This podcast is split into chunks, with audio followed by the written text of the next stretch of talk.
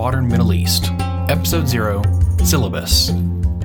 If you're an avid listener of history podcasts like myself, then you will be familiar with what you are about to listen to. This is a narrative history podcast. I have decided to use the medium of podcast to tell the story of the modern Middle East from my perspective. That perspective is a combination of what I have studied about the past, along with the perceptions of an American living stateside throughout the last quarter century of conflict in the Middle East. Since the title of the episode is Syllabus, I guess that means I should tell you what this podcast is about and what you can expect from it. In this podcast, I will be telling you the story that is the history of the modern Middle East. But I should probably define what I mean by modern and the Middle East. You probably have an idea of what those two things mean, but being precise is a necessity when telling the story of an entire region. Imagine having a History of Europe podcast. What on earth are the parameters of that? With a project that wide and open, you have nearly endless possibilities in terms of time periods and locations. But part of the job of being a historian is picking and choosing what sources and stories to include and what to leave out. If you want to tell a more comprehensible story, then by necessity, you need to define and limit the area of your inquiry. In other words, I need to limit what exactly I'm talking about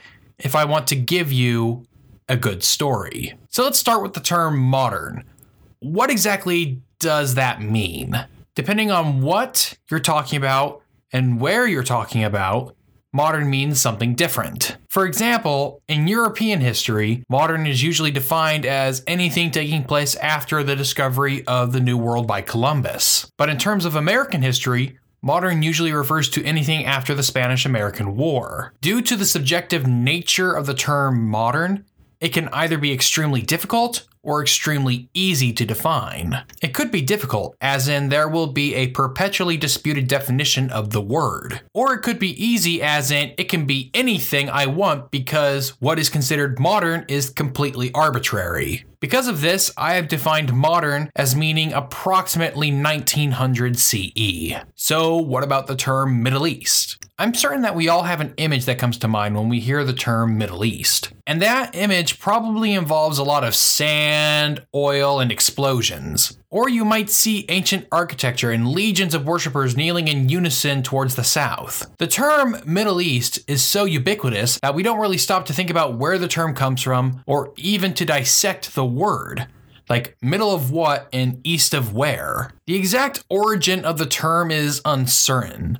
It may have been used in the British India Office in the 1850s, but it became more widely used after American naval strategist Alfred Thayer Mahan used the term in a 1902 article. In this article, Mahan describes the Middle East as the area surrounding the Persian Gulf. Later writers would expand this definition to include Turkey, Egypt, and the Levant, which were once referred to as the Near East or the Orient. The definition would later be expanded to include much of Central Asia in order to encompass British interests. For the purposes of this podcast, I am going to include the areas of North Africa, Arabia, Central Asia, Iran, Turkey, and parts of the Southern Caucasus. I will not be including India, Southeast Asia, or Indonesia. For a better idea of what I mean, I have included a map in the show notes for this episode that denotes the areas I will be focusing on. Since we now have defined the parameters of this podcast story, I think it's time to tell you about my research methods. This podcast will use a number of both primary and secondary,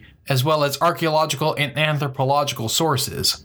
Within the history community, there are debates over what is more reliable, primary or secondary sources. Trained historians tend to prefer primary sources, but there are those who don't put as much weight in them. Some argue that you can't trust primary sources because those who are writing have a bias, especially writers from the past whose writings were often used as propaganda. Because of this, there are some who believe that secondary sources, as well as anthropology and archaeology, are more reliable. Secondary sources take primary sources and put them into modern contexts. I personally am more moderate on this issue. As a historian in training, I tend to put more value in primary sources, but as someone who only speaks one language, that being English, I will take whatever I can get that is in my primary language. Ich spreche ein bisschen Deutsch, aber es ist nicht so gut. Due to a lack of English language translations, there will be limitations to my use of primary sources. On top of that, I find it ridiculous to exclude the work of other historians from my research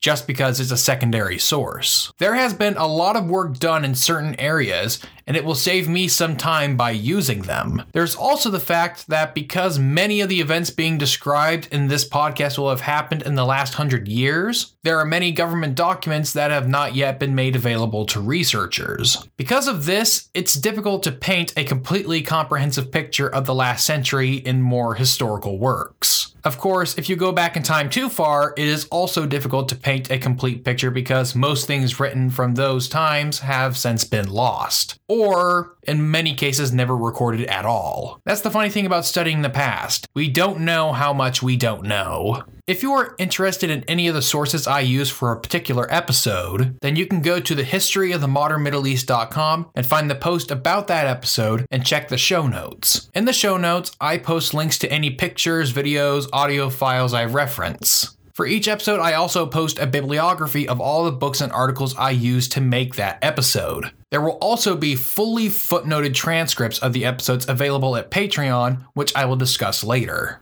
If you're going to be listening to me, then I guess I should tell you a little about myself. I am a student at a state university in Central California. If you have ever eaten an almond, then there is a pretty good chance that I've driven by the orchard where it was grown. I have an AA in social and behavioral sciences, and I'm currently working on a BA in history. After I get that degree, I am planning on pursuing a master's and then a PhD. My areas of specialty are American and Middle Eastern history. For American history, my favorite areas to study would be the Revolution through the early Republic, along with the turn of the 20th century. For Middle Eastern history, the post-Ottoman Middle East is my specialty, which is why I chose to make this podcast about the modern Middle East. Along with this podcast, I have a number of other internet-centered projects that I work on. I have a YouTube channel, which you can find at youtube.com/GrantGHurst. On that channel, I make videos about whatever interests me, which usually falls within the realm of history, political theory, and economics. I also have another website called casualhistorian.com. On this website, you'll find a number of articles I've written, some of which were papers I repurposed into articles. There is a podcast of the same name that is associated with that website, where my co-host and I talk about subjects we don't get to discuss in our regular history classes. These other projects, plus school and a job,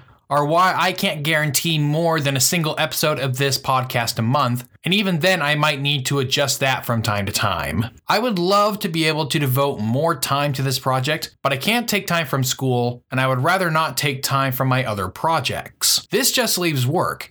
However, I can't afford to not have the income from that job right now. This is why I have created a Patreon for this podcast. For those of you who don't know what Patreon is, it is a crowdfunding platform similar to Kickstarter or Indiegogo. However, unlike those platforms, which procure funds for a one-time project, Patreon is designed for continuous, long-term projects. On there, you will find many YouTubers, podcasters, musicians, and artists looking for funding for their projects. If you become a patron, you will receive certain perks, like exclusive content not available to the general public. Earlier, I mentioned the existence of fully footnoted transcripts of these episodes.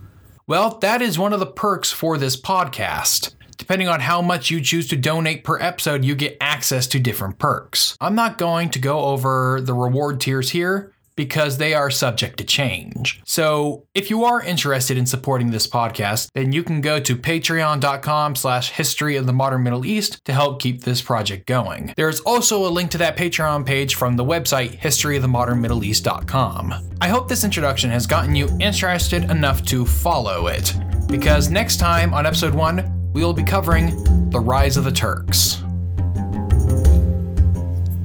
If you have any comments, questions, or concerns, you can reach me at historyofthemodernmiddleeast@gmail.com, or you can visit the website historyofthemodernmiddleeast.com. Until next time, thanks for listening.